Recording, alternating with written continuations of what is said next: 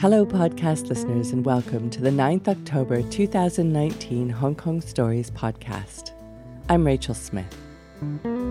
You may have noticed that we didn't have a podcast on the 2nd of October. I'll be honest with you, podcast listeners, it's been hard to keep up. I'm sure you understand. Politics are part of our lives, and they're part of our stories. We explain when people come to our workshops that storytelling isn't about changing minds, it's about sharing our humanity. It's about going beyond political views and showing the common human condition we can all relate to. Behind every story is a real person, and that's the story we want to hear. There are other places for the rest. Our space is for sharing stories that have happened to the person who is telling. Sometimes we get things wrong. Maybe the story isn't clear or as polished as we'd like, but mostly we do okay. As we walk through the streets of Hong Kong this week, we'll be listening to a story from another country and another time. And after all that talk, it's about politics and sea creatures and maybe just a touch of silliness. After Daniel's story, we'll hear from Edward with a story of how he found peace in chaos. Before we get to today's stories, though, we'd like to thank our loyal Hong Kong audience. You are generous enough to support us and even join us, and we appreciate you. Thanks go out too to our listeners around the world. This week, we'd like to thank everyone who supports our storytelling efforts at all of the 57 countries who've listened to our podcast we feel well traveled. Thanks for letting our stories into your ears. October is a busy month for us storytellers in Hong Kong Stories. We have our regular show on Wednesday, the 23rd, which will have the theme Unearthed and be hosted by Mel. We also have the Student Story Slam on Friday, the 25th of October, where students 11 to 18 are invited to write and perform their stories on stage. We've started to hear some of these stories, and we cannot wait to hear them live. If you'd like to find out more about either of these events or any of the other cool stuff we do, go to HongKongStories.com. Hong Kong Stories. It's better than drama. It's better than comedy. It's real life. And now, with the story from the April show with the theme Transition, here is Daniel. The director, Richard Linklater, define, defined the term slacker in his film Slacker. In the film, odd and aimless young people wandered the streets of Austin, Texas, having weird and wonderful conversations about life, the universe, and everything. If, if they stopped being interesting, even for a moment, the camera would pick up somebody else in the background and follow them on to a new adventure. We felt like that. We were the same age, we had the same sorts of conversations. And if you squinted and wore a jacket, maybe New Zealand was a bit like Texas. Were we odd? You can judge from the rest of the story. But aimless? I don't think so. Me and my mate Greg knew exactly what we were doing when we drove up to Alistair's house with a trailer. We went around the back, opened up the shed, which Alistair never locked because New Zealand. And we weren't at all surprised by what we found inside a 10 foot long giant squid. We weren't surprised because we'd built it out of paper mache and rattan. We didn't need to exchange a word. We loaded the squid onto the trailer and we drove to Pakuranga. See, not aimless at all. We knew exactly what we were doing maybe it bears a little bit of explanation for you guys. The reason that we were taking a 10 foot long paper mache squid to a public shopping mall was because I was running for parliament. Obviously.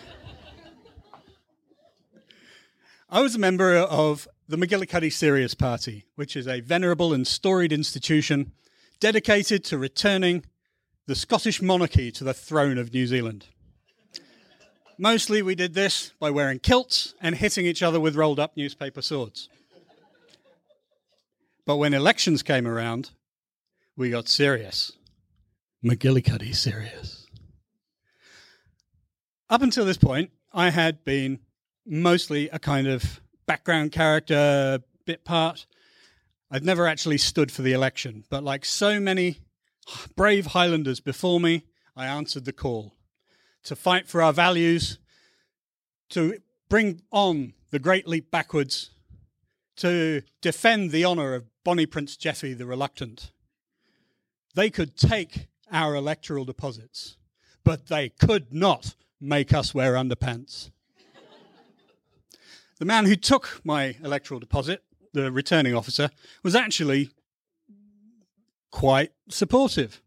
In fact, he was a little bit disappointed that we weren't running a cat. Uh, he'd looked it up, uh, very excited that he was. If it was born in New Zealand, over 18 and conscious, it was a legitimate can- uh, uh, it could be a legitimate candidate. This was the mad system that we were ready, trying to overthrow. However, didn't have a cat. I did have a nickname, and another rule that he'd looked up was because I could prove, by virtue of publishing in the uh, student newspaper for over a year, that I'd been using this alias consistently, I was able to have it put on the ballot. I was the first person to do this. And that is how the candidate for McGillicuddy Serious uh, for Pakuranga became Sasquatch, right there on the ballot. They called me Sasquatch because I was large, hairy, and mostly fictional. I was young then, I've changed a lot. Uh, my opponent in Pakuranga was a man called Maurice Williamson for the National Party. It was very much considered to be a safe seat, and that meant that Maurice Williamson never saw us coming. He had become complacent. Whether by neglect or by some nefarious design, he had, with his policies, angered the Kraken. If something wasn't done, this deadly sea monster would arise from the ocean floor and attack the people of Pakuranga, their homes, their families, their pets. And Maurice Williamson, well, he was just going to let it happen. I told them as much. Ranting at the, at the confused shoppers of Pakuranga car park at the top of my lungs. Who, people of Pakuranga, will save you? Who but the McGillicuddy Serious Party can defend you when the Kraken comes for you? On cue, the giant squid burst from the bushes on the other side of the road. Held aloft by ten strong McGillicuddies, one for each tentacle and two for the body. Stay back, I told the people of Pakuranga Shopping Mall. As the, as the squid swept into the car park, knocking over trolleys, tapping on windows, generally running amok. It was time to unleash my secret weapon. The whole time that I'd been standing there ranting like a doomsday prophet, uh, Greg and Alistair had been standing next to me, covered in a cloth to conceal their costume. I whipped off the cloth to reveal the Kraken's deadliest enemy, the McGillicuddy Serious Triceratops. This was basically a, a pantomime horse with a long tail at the back and a dinosaur mask with three deadly spikes at the front. The Stegosaurus charged, skewering one of the tentacles, leaving the operator lying on the floor, kicking her, her legs in the air. The, the Kraken tried to retaliate with a deadly group tickle attack, but the, the valiant Triceratops resisted. One by one, the tentacles fell to its onslaught until only the body was left and the kraken tried to flee. The Triceratops pawed the ground and then charged. In a moment, it was over. The kraken lay dying. The Triceratops stood victorious above it. The people of Pakuranga burst into a veritable smattering of applause. that was not the end of my electoral campaign. But as the people of Pakuranga went back about their business, safe in the knowledge that they would not be eaten by a terrifying sea monster that day, that was the moment when the camera picked up somebody else in the background and drifted away.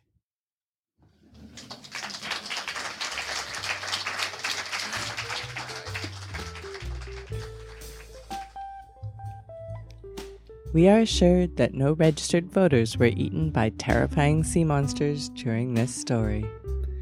This is Daniel's second time telling on our stage, and we're, we were glad to hear another perspective from him. In fact, we're always glad to hear your true first person stories from any of you.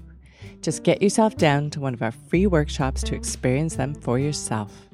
All the essential info you need can be found at hongkongstories.com. And now, with a story from 2017 about finding peace in chaos, here is Edward. I love getting up before the crack of dawn, when the air is cool and crisp, when all is calm and quiet, before the chaos and cacophony of the day inevitably rush in. I am cloaked in the wondrous mystery of the still dark sky, cocoon in the pregnant possibility of a new morning, and I will write. On most days, I will just rant and vent on the pages of my journal. But on some rare occasions, a character will walk onto my page. A scene will begin. And I, I will have a story. I will get into the zone and feel what my idol, TV writer and media mogul Shonda Rhimes described as the hum, the hum of life flowing through me. And it's magic. I love this. I live for this. The calm and quiet, the cloak and cocoon, the mystery and the possibility, the stories, the zone, the hum, the magic. When I first moved to Hong Kong, though, about a year ago, I was sharing an apartment with my partner, Jake. You met him. it was a small one bedroom, typical Hong Kong style. Um, and I was quickly losing this zone, this hum, this magic. Um, we would, I would like hunch over my uh, coffee table and try to write, and Jake would get up and get ready for work, and he would squeeze past me on his way to the kitchen. Don't mind me, Ed. I'm just making coffee quietly. Yes, dear, you're making coffee quietly in your boxers. What? I can't help that I woke up like this. I couldn't help either that he's looking so darn cute with that ruffled mop of hair and smile and that tantalizing, distracting, rippling muscles. That guy. So I checked out the. so I checked out the coffee shops nearby, you know. and uh, I would order uh, iced coffee, please. But then there would be no good mornings, no hellos, definitely no smiles, just the barista with their resting bitch face, grunting out and, mm hmm. But what really got to me was the pop music pulsating so loudly in the background that early in the morning, instructing me to shake it off, shake it off. no, Tay Tay. No amount of shading it off would get me to my calm and quiet, my cloak and my cocoon. Finally, I got, I found myself this spot. Uh, it was, it's a small park on Hollywood Road. It's a five minute walk from the apartment. Right in the middle of this park is this Chinese pagoda hut, and under that green pavilion hut roof is a small, round Chinese checkers table made out of granite with four stools. The park is mostly frequented by old folks on their morning strolls, accompanied by their very, very bored Filipina chaperones. But that early in the morning, it was very quiet, and I had the whole place to myself usually, and it's perfect. I one, one morning, I was dashing out of the apartment building, trying to get to this spot, to my spot, eager to write. I had dreamed the solution of a problem that I was working on, and I didn't want it to slip away. As I approached the pagoda hut, I noticed that there was somebody already in there. An old Chinese man, 70 years old or so, balding. He had not one, but two electric fans blowing on him. I recognized him. He usually does his Tai Chi by the gate. So, why isn't he there? Never mind that this was a communal table in a public park, but doesn't he know that he's in my spot, sitting on my chair and table? Unbelievable, unacceptable. He even smiled at me. I quickly banged my back down the table as though announcing to him, Don't bother me, old man. He took the hint and looked away. I immediately sat down and closed my eyes to begin my daily ritual of meditation and prayer. Dear universe, thank you for all your blessings, and thank you for guiding my work. I opened one eye. Chinese grandpa was less than a foot away slurping his hot tea. I closed my eyes again, trying to block him out. Dear universe, I know I am annoyed right now, and I surrender my annoyance to you. but please, stop the rain so Chinese grandpa over here can leave. Then I heard the distinct crackling of a plastic bag being opened and a metal container being opened too. Chinese grandpa was lining the table with newspapers and taking out his breakfast of congee and preserved vegetables to eat. Oh, hell to the no. I contemplated moving, but the rest of the park was unsheltered. So I took, quickly took out my journal book and claimed whatever space that was available on the table that wasn't already taken up by that newspaper and tea, congee and preserved vegetables and his two damn fans were, were, whirring on in front of him. I managed to write, and I was two pages in. Not too bad, considering everything. When Chinese grandpa over here decided to interrupt me. They say, "Mat yeah." Huh? Um, thinking that if I told him I didn't speak Cantonese, which was true, that he would just leave me the fuck alone. But he proceeded to ask me the same question in Mandarin and in English. what are you writing? Uh, just journaling. Oh, ideas for book? Kinda but mostly for films. Films! I like films, whoa. then he proceeded to list all the titles of his favorite films that he used to watch with his children. The children and grandchildren he never saw anymore because they had moved far, far away. Great, just my luck. Making small talk with a lonely old man was definitely not part of my morning ritual. I could feel my calm and quiet cloak and cocoon unraveling, dissipating. But I closed my journal book and for the next 30 minutes or so, listen to him. He told me that he used to work 14, 15 hour days, sometimes through the weekend. This was during the glorious heydays of Hong Kong before he retired. There were mouths to feed, money to be made, and he didn't get to see much of his family. And he regretted it now. This was an all too familiar tale of nostalgia. But in a roundabout way, I caught a glimpse of what he was like as a young man and what the city was like then. The rain stopped and he left. I continued writing and got what I needed for that day. But soon after, I found another writing spot, I would never go to this park again. I would never see Grandpa, but he stayed with me. It was only several months later that I realized the significance of our encounter. I had considered writing as a solitary battle, hiding under that cloak and cocoon to fortify myself against that grandpa in the park, the barista in the coffee shop, my boyfriend at home.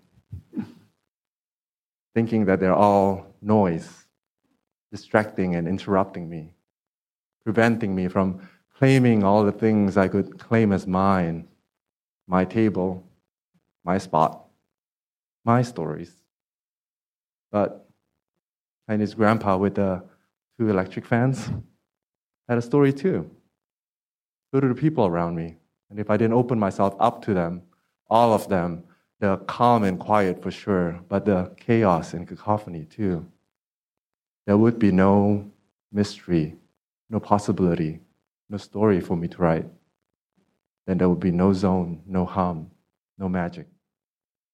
So, the next time in the morning when I would try to write and Jake would strut past me, I'd be like, Come here, baby. Bring it on. Thank you.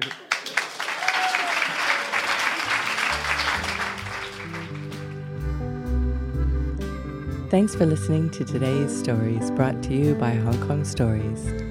The music for this podcast was created and performed by Andrew Robert Smith. Everyone has a story to tell.